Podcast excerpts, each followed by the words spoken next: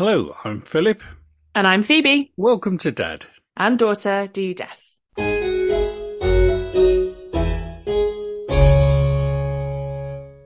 Hi, Phoebe. Hello, Dad. How are you? Um, I'm good. I'm fine, thank you. I was very impressed with the young Toby at the weekend doing his 5k run for cancer research. He did so well. He did I, really um, well, was- and you did as well, running with him. Thanks. Thank you. um, I was genuinely impressed that we both made it round. To be perfectly honest with you, uh, but we uh, he uh, he did so well. I was fully expecting after a little bit for him to be like, "No, I'm done." Um, Yeah, but no, he he, loved sort it. of- he had loads of energy, didn't he? And he wasn't did, yeah. lagging behind. He was No. um, he was really going for it. Yeah, well done. He raised over three hundred pounds, I think. He hasn't did, yeah. uh, 350 with gift aid. So uh, Brilliant. yeah. Thank you everyone who d- who donated for him. He was he was chuffed with that. I was like, if we can raise a hundred quid, that would be a nice little thing to do, wouldn't it? So no, I was we were we were already impressed with how much he raised. So thank you everyone who donated. Yeah, and he's just his whole attitude to it was amazing. And at the end of it, he was just, yeah, it was fine. Done Yeah. that. Bless him. I was really pleased that we were able to do it together. Yeah, excellent. Well done. Hopefully, uh, Otto will be able to do it with him one day. Yeah, yeah, probably. Yeah, he will. In a couple of Otto would time. not be hesitant about getting into the mud. I don't think. He'd no.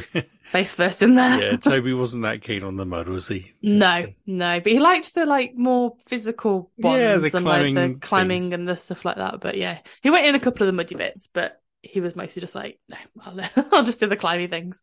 But that's fine. Yeah, uh, well done, Toby.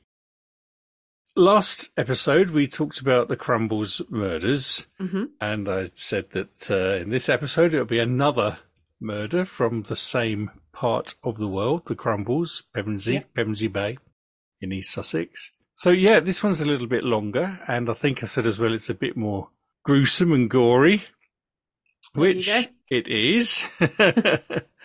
uh, yeah, so if you're uh, sort of in the habit of settling down with a glass of wine to listen to this podcast, now's a good time to do it as I tell you about the murder of Emily Kaye. Okay. So, first of all, we'll talk a little bit about the perpetrator of the crime and how how they met. Patrick Mahon was born in 1890 in Liverpool to a middle-class Irish family. He was raised in the suburb of West Derby, and as a child, Mahon proved to be an above average scholar and a talented footballer. Mahon was also a regular attendee at the local Catholic church. Shortly after leaving school, Mahon secured employment as an accounts clerk. He later became a church worker and a Sunday school teacher. And on the 6th of April 1910, so he was just about 20, he married his fiancée, Jessie, who he had first met at school. The couple later went on to have two children. However, in that same year that he was married, 1910, Mahon was arrested for burgling the home of a clergyman. Oh no. Yeah. Then in 1911, Mahon stole £123 from his employers. He That's actually probably left... quite a lot of money. In, It was, yeah, yeah. Probably best part like ten thousand pounds. Yeah, probably. Yeah, getting on for. Yeah. Yeah. He, he also left his wife, this is before they had any children, and ran off to the Isle of Man with another woman. Oh. However, for the crime of stealing £123 and running away, he was treated with leniency, receiving just a formal caution. And Mahon's wife also forgave him, and he returned to live with her. He's a lucky man. And then, shortly afterwards, they moved to Wiltshire, where he got a job on a dairy farm. Okay. Yeah. So in 1912, he lost this employment after his employers discovered that he had stolen 60 pounds. Oh no. So he's getting a bit of a record now. He's uh, yeah. racking them up. And for this offence, Mahon was imprisoned for one year. Wow. After he was let out, he and his wife relocated to another Wiltshire town called Calne, C A L N E, which is where they had their two children. Nice. But while Oh. living in Calne, Mahon developed a gambling habit. No, no. So it's not going very well for him, is it? It's a bit of a wrong, isn't he? He's a bit of a wrong un. And things are about to get worse because in 1916, Patrick Mahon is known to have attempted to murder a servant girl in the Surrey town of Chertsey. Oh no. The servant girl discovered Mahon burgling her employer's home, whereupon he attacked her with a hammer, striking oh her across the head at least nine times. Oh my Before god. the girl lost consciousness, Mahon demanded from her where the keys to her employer's safe were kept. Mm-mm. Now, the girl, the victim of this assault, regained consciousness to find herself being embraced by him, who implored her to forgive him. What? You, just, you just hit me on the head nine times with a Yeah, hammer. yeah, yeah.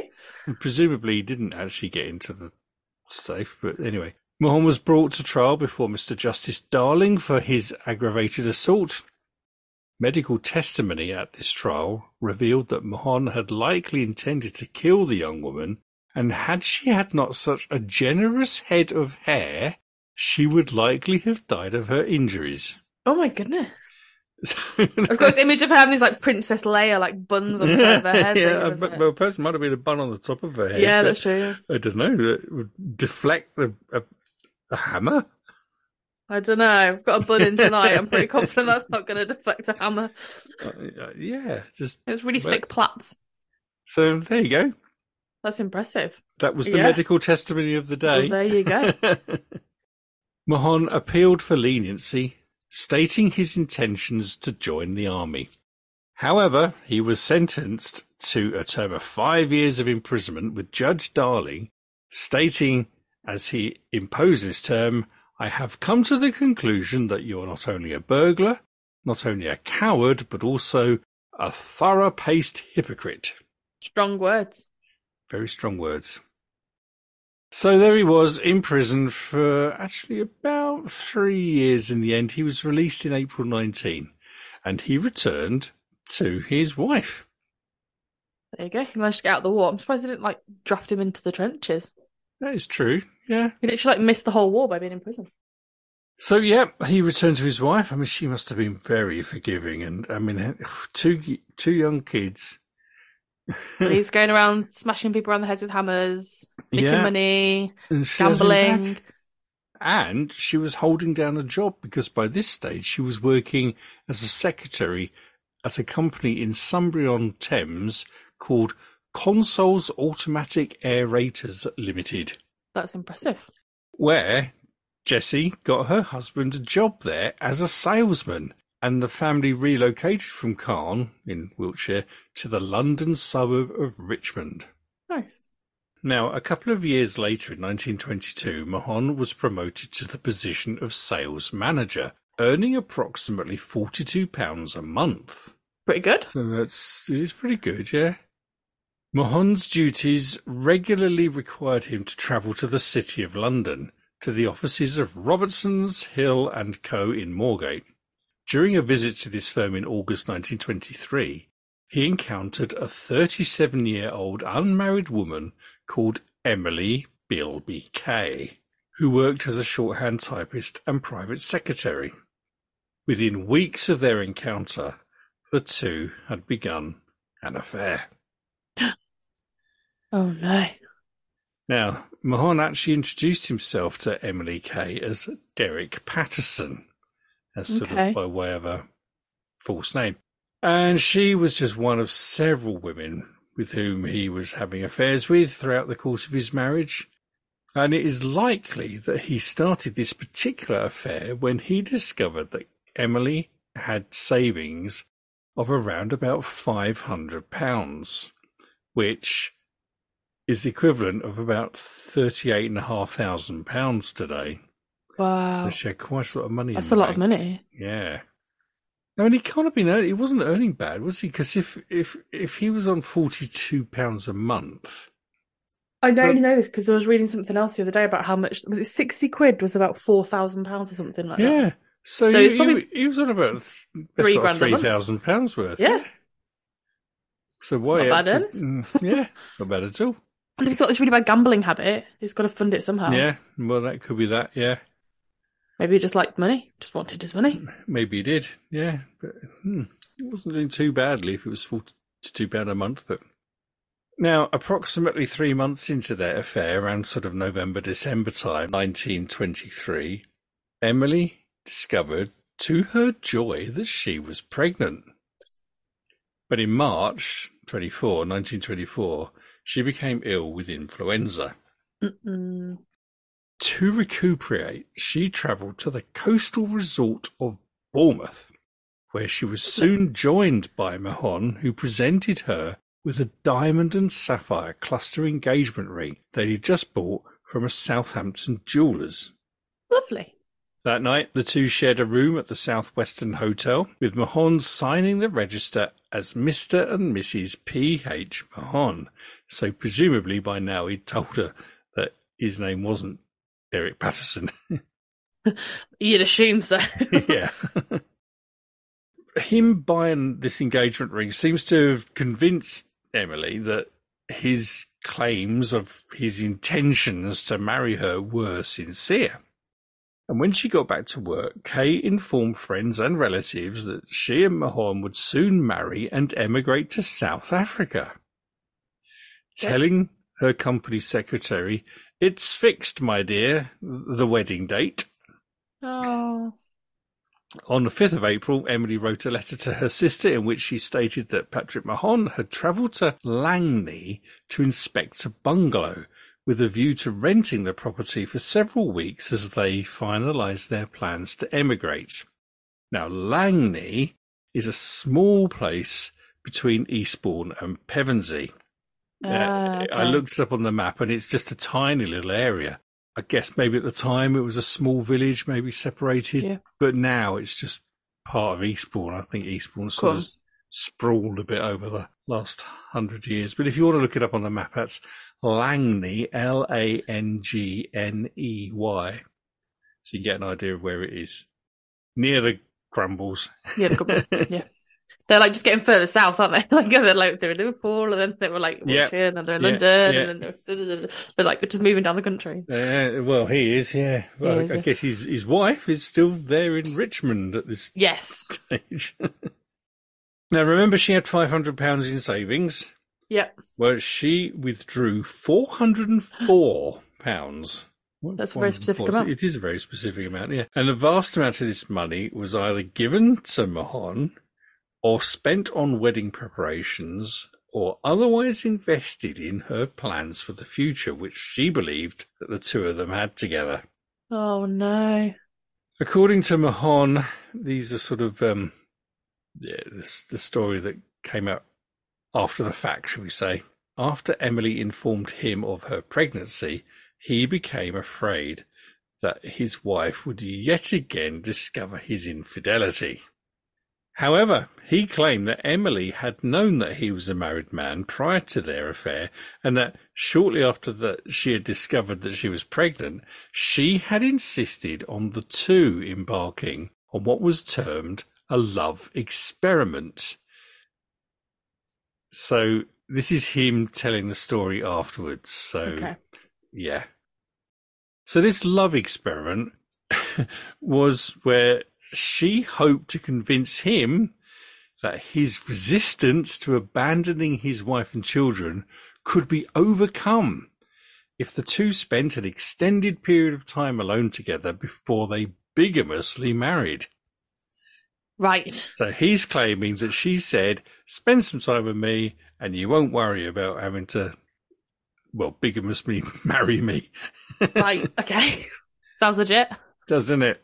Yeah. So his his mind is racing now. We're trying to work out what, what to do. And he basically realized that he had to get out of this because, yeah. So to go along with it, he agreed with this proposal and he convinced her to travel to the Langney bungalow, which was known as the officer's house, which is located alongside the Crumbles, which he had rented under the assumed name of Waller. Mr. Waller. Waller. Waller. Yeah. Go. like Rip. I guess, Waller. yeah. Yeah. Rip Waller, gosh. Emily is known to have travelled to Eastbourne on the 7th of April. She stayed for five days at the Kenilworth Court Hotel before travelling to the officer's house on the 12th of April. Having informed his wife that he was going on business for several days, Mahon also travelled to the bungalow on the weekend of the 12th to 13th of April, informing Emily Kay via telegram to meet him at Eastbourne railway station. But before travelling to Eastbourne, Mahon is known to have purchased a 10 inch chef's knife and a tenon saw from an ironmonger's which is close to Victoria Station in London. which is where Right. we're off from. So bear that in mind. Mm-mm. Easter that year was Good Friday was the 18th of April. So Okay. Easter Sunday was the 20th. That just helps to put it in a bit of context. Okay. There they are, both in this officer's house near the Crumbles, near the beach. And on Monday, the 14th of April, Emily wrote a letter to a friend saying that she and Patrick planned to travel to London the following day so that Mahon could get a passport, presumably Okay. for their um, South Emigration to South trip. Africa. Yep Yeah. adding that Patrick in particular wants to get to Paris for Easter and that the two should have about a fortnight in Eastbourne before emigrating to South Africa. As if you can get a passport that quickly. Well, back in 1924, which is where we are now, perhaps you could, yeah. Once they got to London, he changed his mind and they didn't go to the passport office to get a passport. And Okay. the couple returned back to Eastbourne. Oh. Well, surely he's going to need his passport to go to Paris and to go to South Africa. Yeah, well, bear in mind that he doesn't really want to go, does he? No. It's all part of this. He just wants her money. It's all well. It's all part of this um, fantasy that she's weaving, Yeah. and that he's not stopping her from creating. So that was on Tuesday, the fifteenth of April. They went to London, then came back again. And when they got back to the bungalow, Emily wrote a further letter to her friend. And while she was doing that, Mahon brought in the coal scuttle to the living room so he could light a fire. And when Emily had finished her letter, she turned towards him, insisting that he write a letter to his friends, informing them of his decision to relocate to South Africa. Now, Mahon refused, resulting in Kaye becoming agitating, stating, Pat, I'm determined to settle this matter one way or the other tonight. Can't you realize, Pat, how much I love you? Mahon then said that he was going to go to bed and go to sleep. And according to his testimony, she then threw an axe at him, missing him. Okay. A scuffle ensued in which each grabbed the other by the throat. The two then fell over a deck chair, with Emily Kaye fatally striking her head on the coal scuttle. Convenient. Yeah. Was she still pregnant at this point? Yeah, yeah. She was, yeah. So she would have been Quite pregnant. five months, possibly. Okay. Yeah. Was it November time, maybe, that she discovered she was pregnant? This is April. So, Six, maybe even later. Like, how Yeah. early did you find out you were pregnant in 1920? well, that's true. Probably getting on for six months pregnant. Yeah, she could have been. Yeah. Now, according to Mahon, he did nothing to revive her, or indeed, I suppose, the uh, the unborn child. But he says, towards daybreak or at daybreak, he realised what a fool he had been not to attempt to seek medical assistance. He had then covered Kaye's body with a fur coat before, on Friday the 18th of April, Good Friday, Hmm. severing her head and legs and stowing her Oh. body in a travelling trunk, her travelling trunk, as he continued to ponder his predicament. I feel like he's just made it worse for himself by Yeah. chopping up her body. Yeah, yeah. So he's been sat there with her dead body for a couple of days, and now he's wondering what to do. Oh, God. However, just literally like a day after he committed this, well, murder, presumably it was a murder because he wanted to get out of this situation that he'd got Yeah. himself into. On the, April the 16th, so that was like the, what, the Wednesday, Wednesday?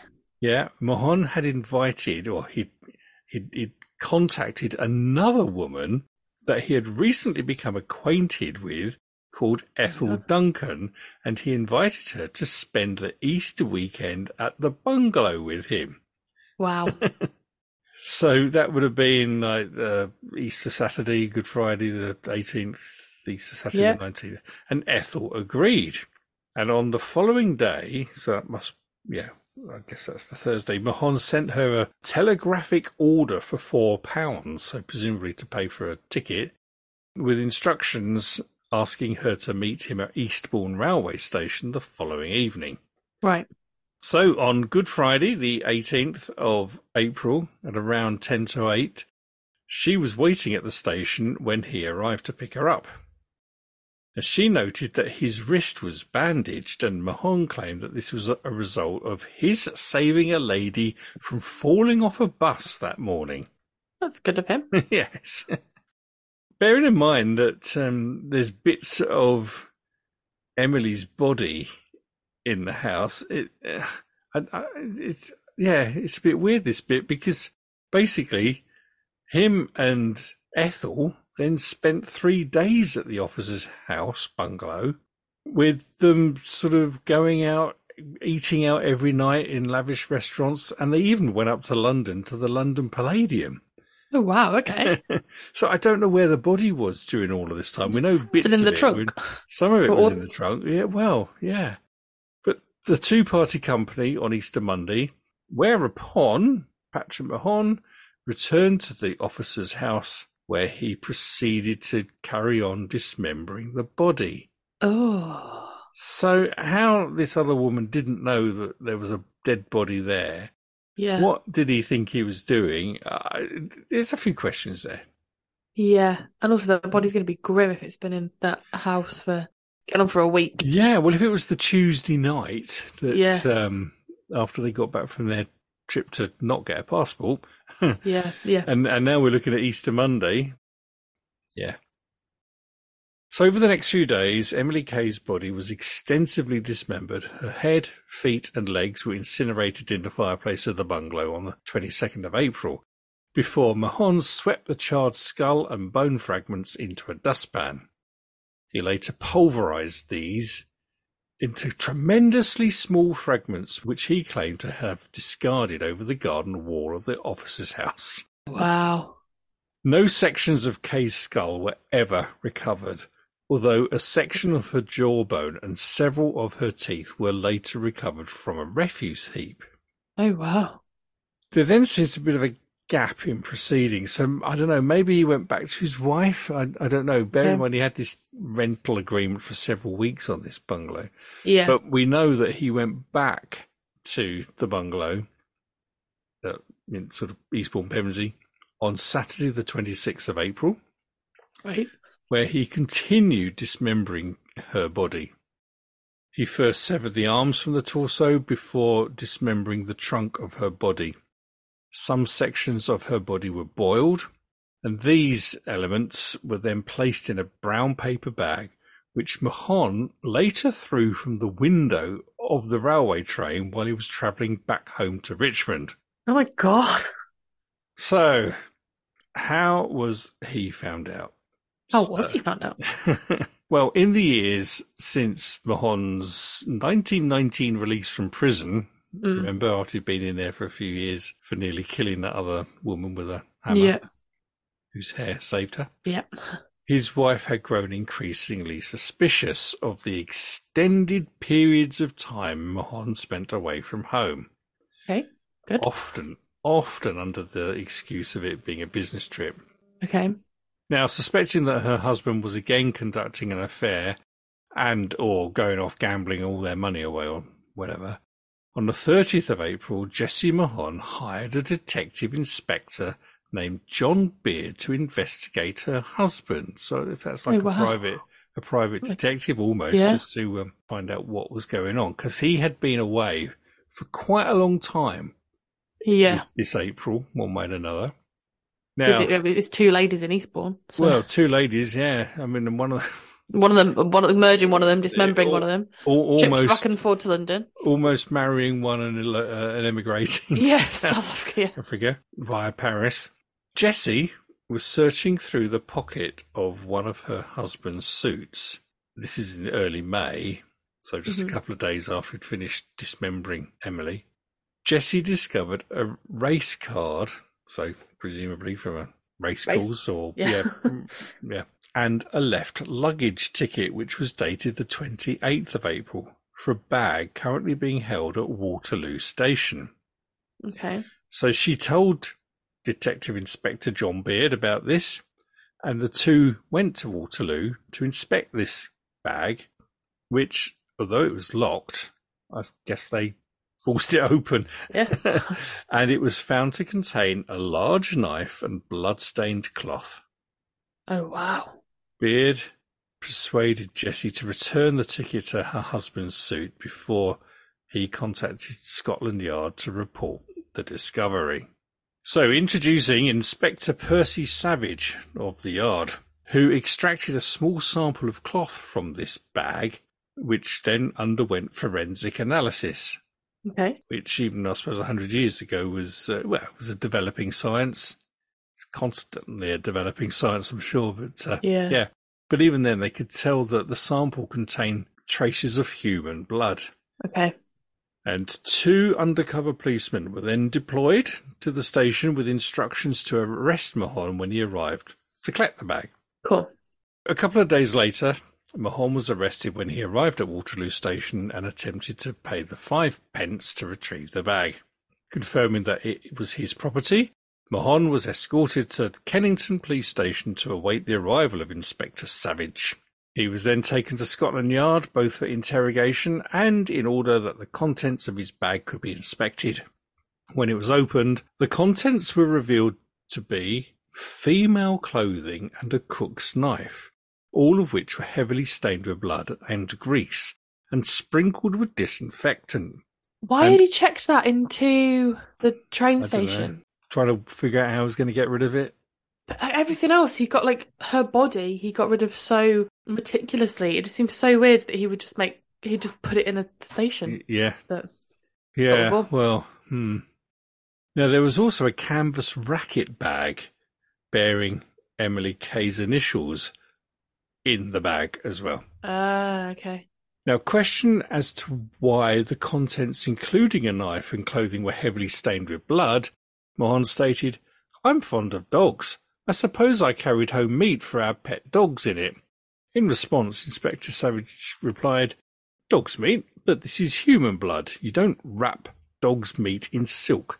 Your explanation does not satisfy me. So, although initially evasive in response to how these blood-stained items came to be in his possession, after several hours of questioning, Patrick Mahon suddenly became very silent after remarking, I am considering my position. Mm-mm. He was then silent for about a quarter of an hour before stating, I suppose you know everything. I will tell you the truth. Oh wow. He then proceeded to confess to his role in Emily Kaye's death, which he claimed had been accidental, having been caused when, in the course of a scuffle, the two had fallen over the deck chair, with Kaye hitting her head against the iron coal scuttle. Yep. And he went on to say that her body could be found at the bungalow that he had rented in Eastbourne, which is Okay. kind of true, as we'll see in a minute. According to Mahon's testimony, for several hours he unsuccessfully attempted to revive Kay before deciding to dismember her body with a blunt knife from the kitchen at the bungalow. He then claimed to have purchased the chef's knife and tenon saw in London before returning to the officer's house, where on the 26th of April he had begun to dismember and dispose of her body. Yeah. And we'll come back to that in a minute. Okay.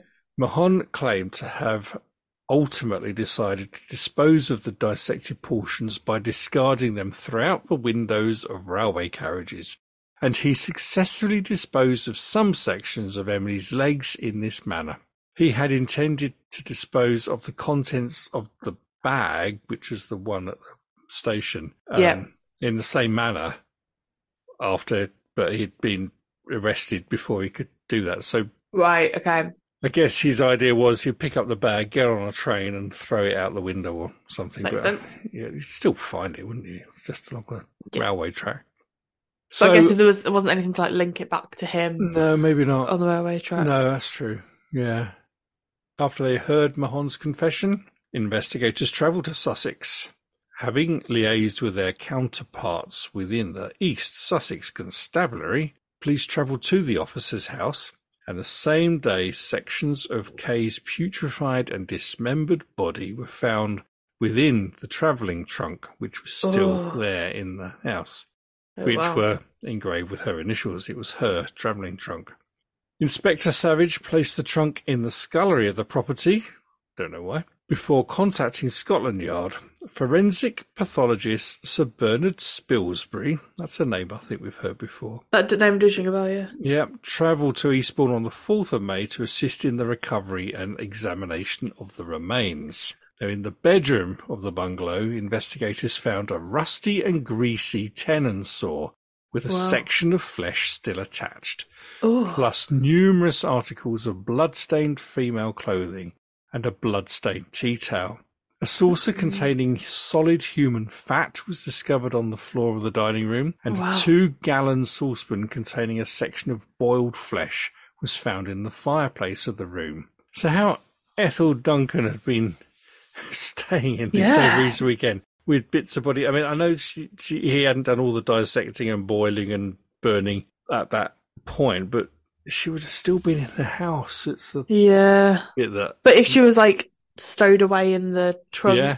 I don't know how big this bungalow was. It, it, could have been quite large, and yeah, if most of it was in the trunk or Yeah. I mean, we've got a uh, big travelling trunk in our sitting room. No one ever goes in yeah, there. that's true. Be all sorts of. Yeah, And I guess Oh, if it's like someone you've only just started like seeing, you wouldn't just go into the house and start pumps, would Wouldn't you just say, "Good lord, what is that terrible smell"? But she probably mm. didn't start. She probably wasn't Maybe not. smelling just yet. Maybe not.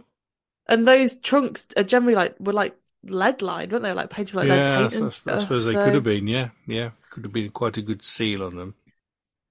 Back at the bungalow, the surround of the fireplace was also spattered with body fat. and an oh. examination of the ashes in the fireplace revealed over 900 small charred fragments of human bone. He did say Oh, he wow. pulverized them, Yeah. didn't he? A hat box recovered from the scullery was found to contain 37 sections of boiled human flesh, muscle, and bone, including a scapula, a vertebrae, and a humerus. Each bone had evidently been severed with a saw. But there was no trace of her uterus found. Oh wow. Okay. So what happened to that and the unborn baby, Oh, of which would have been course, several months? Don't know. There's no there's no mention of that in here. So He probably could have got rid of that relatively easy on the fire. yeah, on the fire or maybe some one of the parts that was thrown out the train window or Yeah. something. But, um, Maybe. Mm. Inside the travelling trunk, Spilsbury discovered four large sections of Kaye's body, including her lower left abdomen and pelvis, a section of her spine, the right section of her torso with the upper portion of her femur still attached, a portion of the right side of her chest, including the majority of her entire rib cage, Oh and God. the left section of Emily Kaye's chest, which Spilsbury noted had been extensively bruised around the shoulder. Mm, okay. Several organs, including a portion of her right lung and sections of her kidneys, were attached to the wall of the trunk. Nice. Other organs, including her heart, were recovered from a biscuit tin. Furthermore, the doorway and carpet of the living room were heavily bloodstained. Yeah. Each item was catalogued and removed to Spilsbury's London laboratory for reassembly. Oh my god, he'd really During- like spread her around, hadn't he? Yeah, yeah. I mean, the, the, they never got the bits that were thrown out of the. No. Well, maybe they did. I don't know. All but the bits of skull and teeth and stuff that were chucked over the wall that were smashed down and Yeah. During the reassembling of these sections of her body at the mortuary, Spilsbury discovered some sections of her body had been boiled, others burnt, and although Spilsbury was able to reconstruct the recovered sections of her body, as her head was not recovered, he was unable to determine the actual cause of death, although he was able to conclude that she had not died as a result of disease. okay. Furthermore, But, yeah, by- that's pro- probably quite obvious, isn't it? She was Yeah. like chopped up into lots of different bits. So she was quite healthy. Probably wasn't a natural death, was it? the bits were quite healthy, but um, Okay. that's not what she died of. Furthermore, by examining, well, yeah, I, I know her, her death was probably not natural. No, Yeah, no, she didn't die and then wasn't chopped up. It was clearly Mm. yeah. something. Yeah. else, yeah.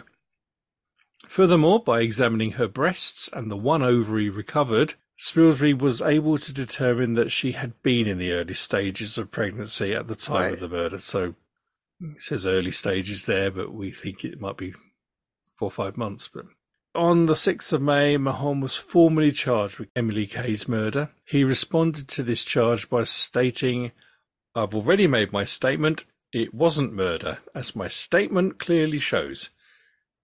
So he's Yeah, still but he still chopped her up. Well, he did, yeah. He, So, I guess he, came, he panicked. He didn't know what to do.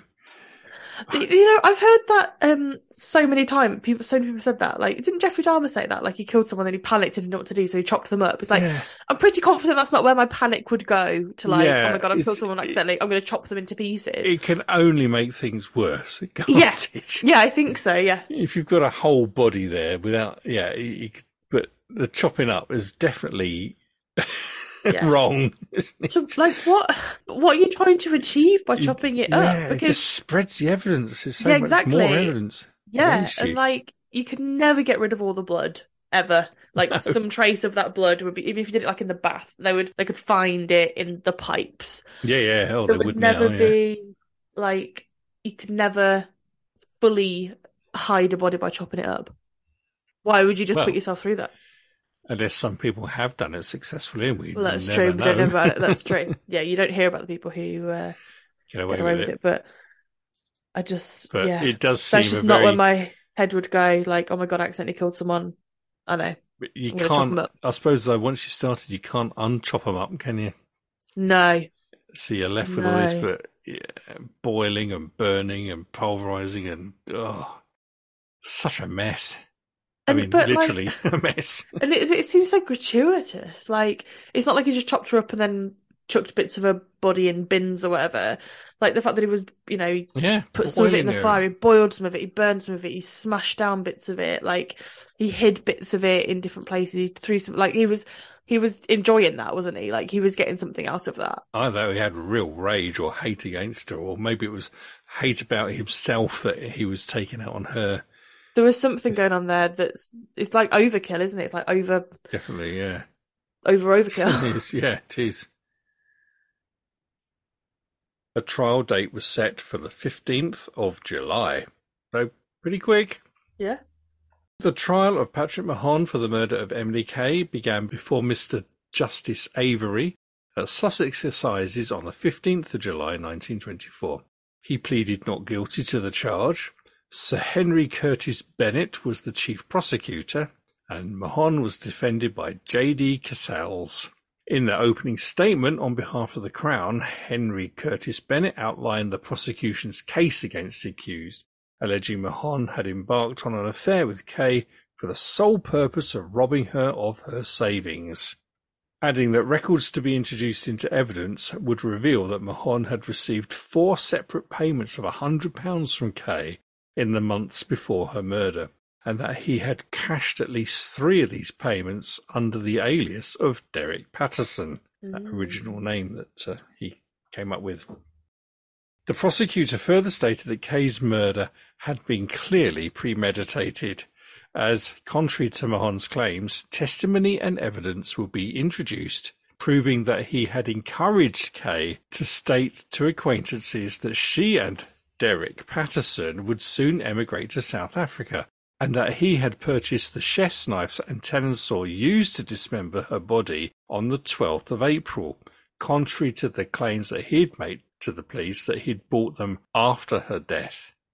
So remember, he Okay, said he bought yeah. them afterwards, I- but yeah, but there was evidence um, of him buying them before. yeah, that we know that there was an invoice that uh, we talk about in a moment that's produced to prove that he bought them before the murder. Bernard Spilsbury testified on the third day of Mahon's trial. He supported the prosecution's contention that Emily Kaye could not have sustained any fatal injuries from falling on the coal scuttle, dismissing Mahon's claim that Kaye's death had been accidental as preposterous. Spilsbury testified the extensive bruising on one of her shoulders that he was able to see when he reconstructed her led him to suspect that he had bludgeoned Emily Kaye to death with an axe handle or something similar. Oh, well. Which is known to be missing from the bungalow. Uh, and okay. which, along with her skull, was never found. So maybe Right, okay. her head was smashed in with an axe. Yeah. Or maybe the sort of rage and anger that he apparently chopped her body up with. Yeah, maybe he like totally obliterated her head with an axe, Yeah. Maybe That's he why he did. Yeah. burnt it and got rid of it because it was Never found. you know, yeah, and yeah. it was pulver. Well, it was pulverized, wasn't Yeah. it? Was one of the nine hundred pieces of bone. yeah. Well, I'm sure brain and eyes and tongue Oh, and stuff. well, if they if you put it in the fire, it would have just like Well, I suppose. Yeah, oh God, the smell. Spilsbury further stated that, contrary to Mahon's claim that Kaye had thrown an axe at him prior to the scuffle, there was no evidence of that because no walls, doors, door frames, anything in the bungalow bore any evidence of having been hit by an axe. Yeah. Okay. Maybe this was a big mistake, but Mahon chose to testify in his own defence on the 17th of July. He would testify for over five hours, emphatically denying Kaye's death had been an act of murder. He insisted that he had not rented the bungalow as a means of providing privacy w- you know, where he would murder her, but that he had rented the property for two months as a means of maintaining his affair with her with a view to later bringing his wife to the property. Oh wow. Okay. He's very cunning. it's so complicated.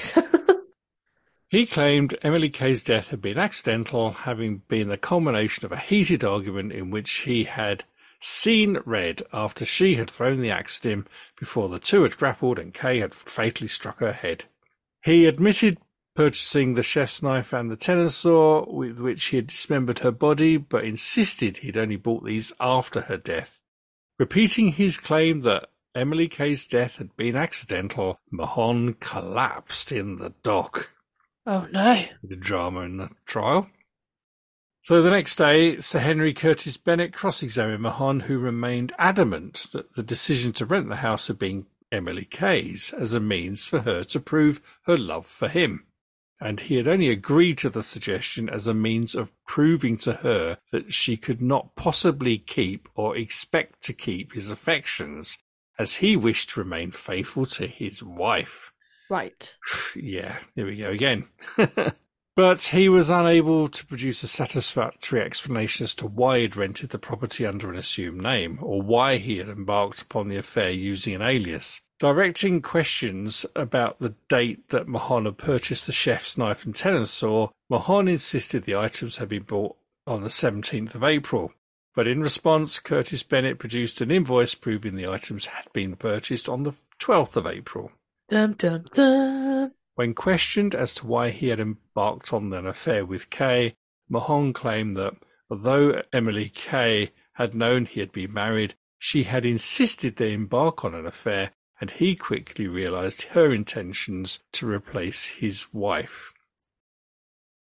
So, both prosecution and defense attorneys delivered their closing arguments before the jury on the 19th of July, and in his closing argument before the jury, Mahon's defense counsel made no attempt to deny Mahon's infidelity or his intimacy with Emily Kaye.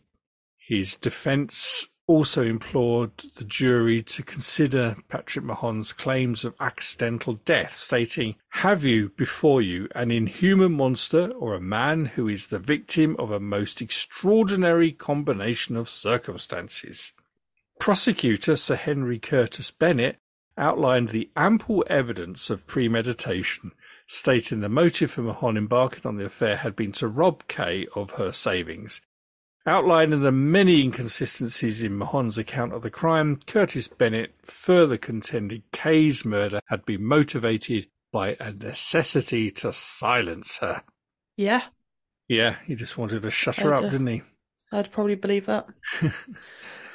So, in the final address to the jury on the 19th of July, Mr. Justice Avory, who was the judge, informed the panel of the evidence presented and the options that they should consider. The jury then retired to consider their verdict. They debated for 45 minutes before finding Mahon guilty of Emily Kaye's murder. Upon hearing the jury's verdict, Mahon denounced the bitterness and unfairness of Mr. Justice Avory's conduct, again insisting he was not guilty of murder. In formally passing the death sentence against Patrick Mahon, Mr. Justice Avory stated, Patrick Herbert Mahon, the jury have arrived at the only proper conclusion on the evidence that was laid before them. They have arrived at the conclusion without knowing anything of your past life.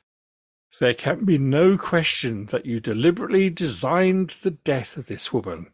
For that crime you must suffer the penalty imposed by the law. The sentence of the court upon you is that you be taken from this place to a lawful prison, and then to a place of execution, and that there you be hanged by the neck until you are dead, and that your body be afterward buried in the precincts of the prison wherein you shall have been last confined before your execution. And may the Lord have mercy on your soul. Oh wow.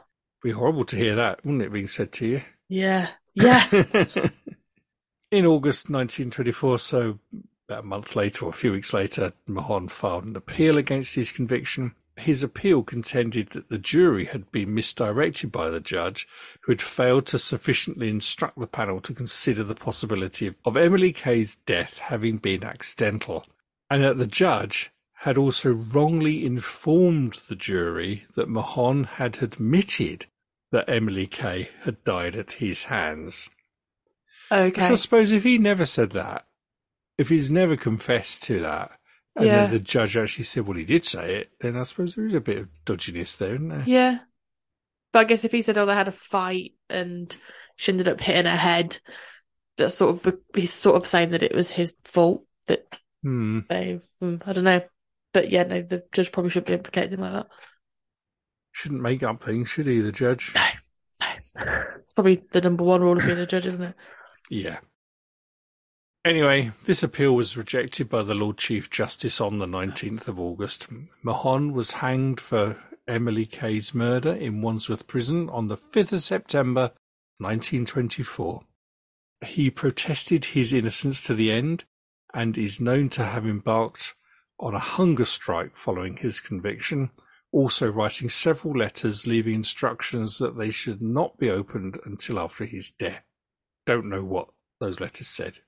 Okay. Don't know what his wife was thinking about all of this. Let's say he didn't kill her. Let's Mhm. say she just dropped dead. Fine. But he still chopped her up Yeah. and, like, was trying to dispose of her body. And surely that's still quite a horrific Yeah. crime to have committed. Yeah, it is. Whether that it is, so if you just found a dead body and you then chopped it up, I'm not sure that you would um, Get the death penalty. get the death penalty for that. Mm. But um, I mean, that's what a jury's but there for, isn't it? To... there's there's more, much more evidence, though, isn't there? yeah. Um, Yeah. I mean, look at his, like, kind of previous convictions, the whole complicated. Well, the she was she was writing to her friends saying that this is what the plans are, and Yeah. uh, presumably those letters existed and Yeah. could have been used in evidence. Well, yeah, Yeah. Mm. Yeah. I'm pretty sure he did it. I don't think there's much doubt about that. No. No. News reports at the time indicate that Mahon walked stoically to the scaffold without uttering a word. However, anecdotal accounts suggest that he offered resistance when he was on the scaffold, apparently attempting to jump clear of the trapdoor at the precise moment that the lever was pulled. But there, prob- from um, what from, from what we've said, I'd be inclined to go with the latter. yeah, probably he he didn't want to go easily, did he? Face up to his uh, crimes. No.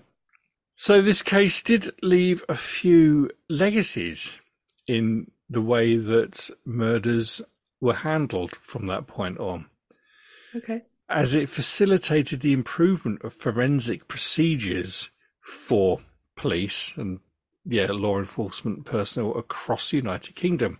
In response to this particular murder case, the police introduced the creation of something which is now referred to as the murder bag, Okay. which was used from 1924 onwards by the Metropolitan Police. Yeah, when investigating crime scenes. Basically, uh, yeah, according to Inspector Percy Savage, when Sir Bernard Spilsbury arrived at the officer's house, he'd been quite horrified at the lack of methods used by the police to Right. preserve the forensic evidence and prevent infection. Ah, okay. So, with the assistance of both Spilsbury and uh, someone called Dr. Scott Gillett, Dr. Scott. Inspector Savage compiled a list of necessary items that needed to be included in the murder bag to be brought to any future crime scenes, similar crime scenes by the police. That's cool. And then, yeah, that was adopted across the country. And I guess to a certain extent it is still now. Um, somewhere I read as well, like the police, when they were sort of finding all these bits of body, they didn't have gloves or anything. They were literally having to pick up these bits. And, well, maybe they shouldn't have been touching them, as Spilsbury pointed Yeah. out, but they were with their bare hands, basically. Yeah, okay. Or when they moved the bits out, so they could be sent back to the mortuary. Yeah. That's wrong on quite a lot of levels, isn't it? yeah. So I think that's why they realised, yeah, we need to have at least gloves. Yeah. Maybe body Yeah. bags. I don't know. Maybe that's the start of that sort of thing. So yes, it's um, it's pretty gruesome. Quite a long story. Yeah. So I hope you're still with us. Yeah.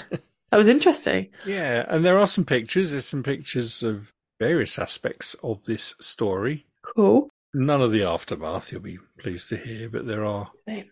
pictures of the people in concerned and some of the places. So Cool. That'd be good to see. Yeah.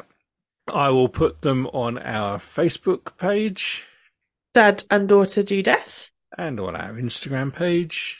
At Dad and daughter do death. And if you'd like to contact us to talk about this or any other of the stories we've covered, you can always email us. Dad and daughter do death at gmail.com.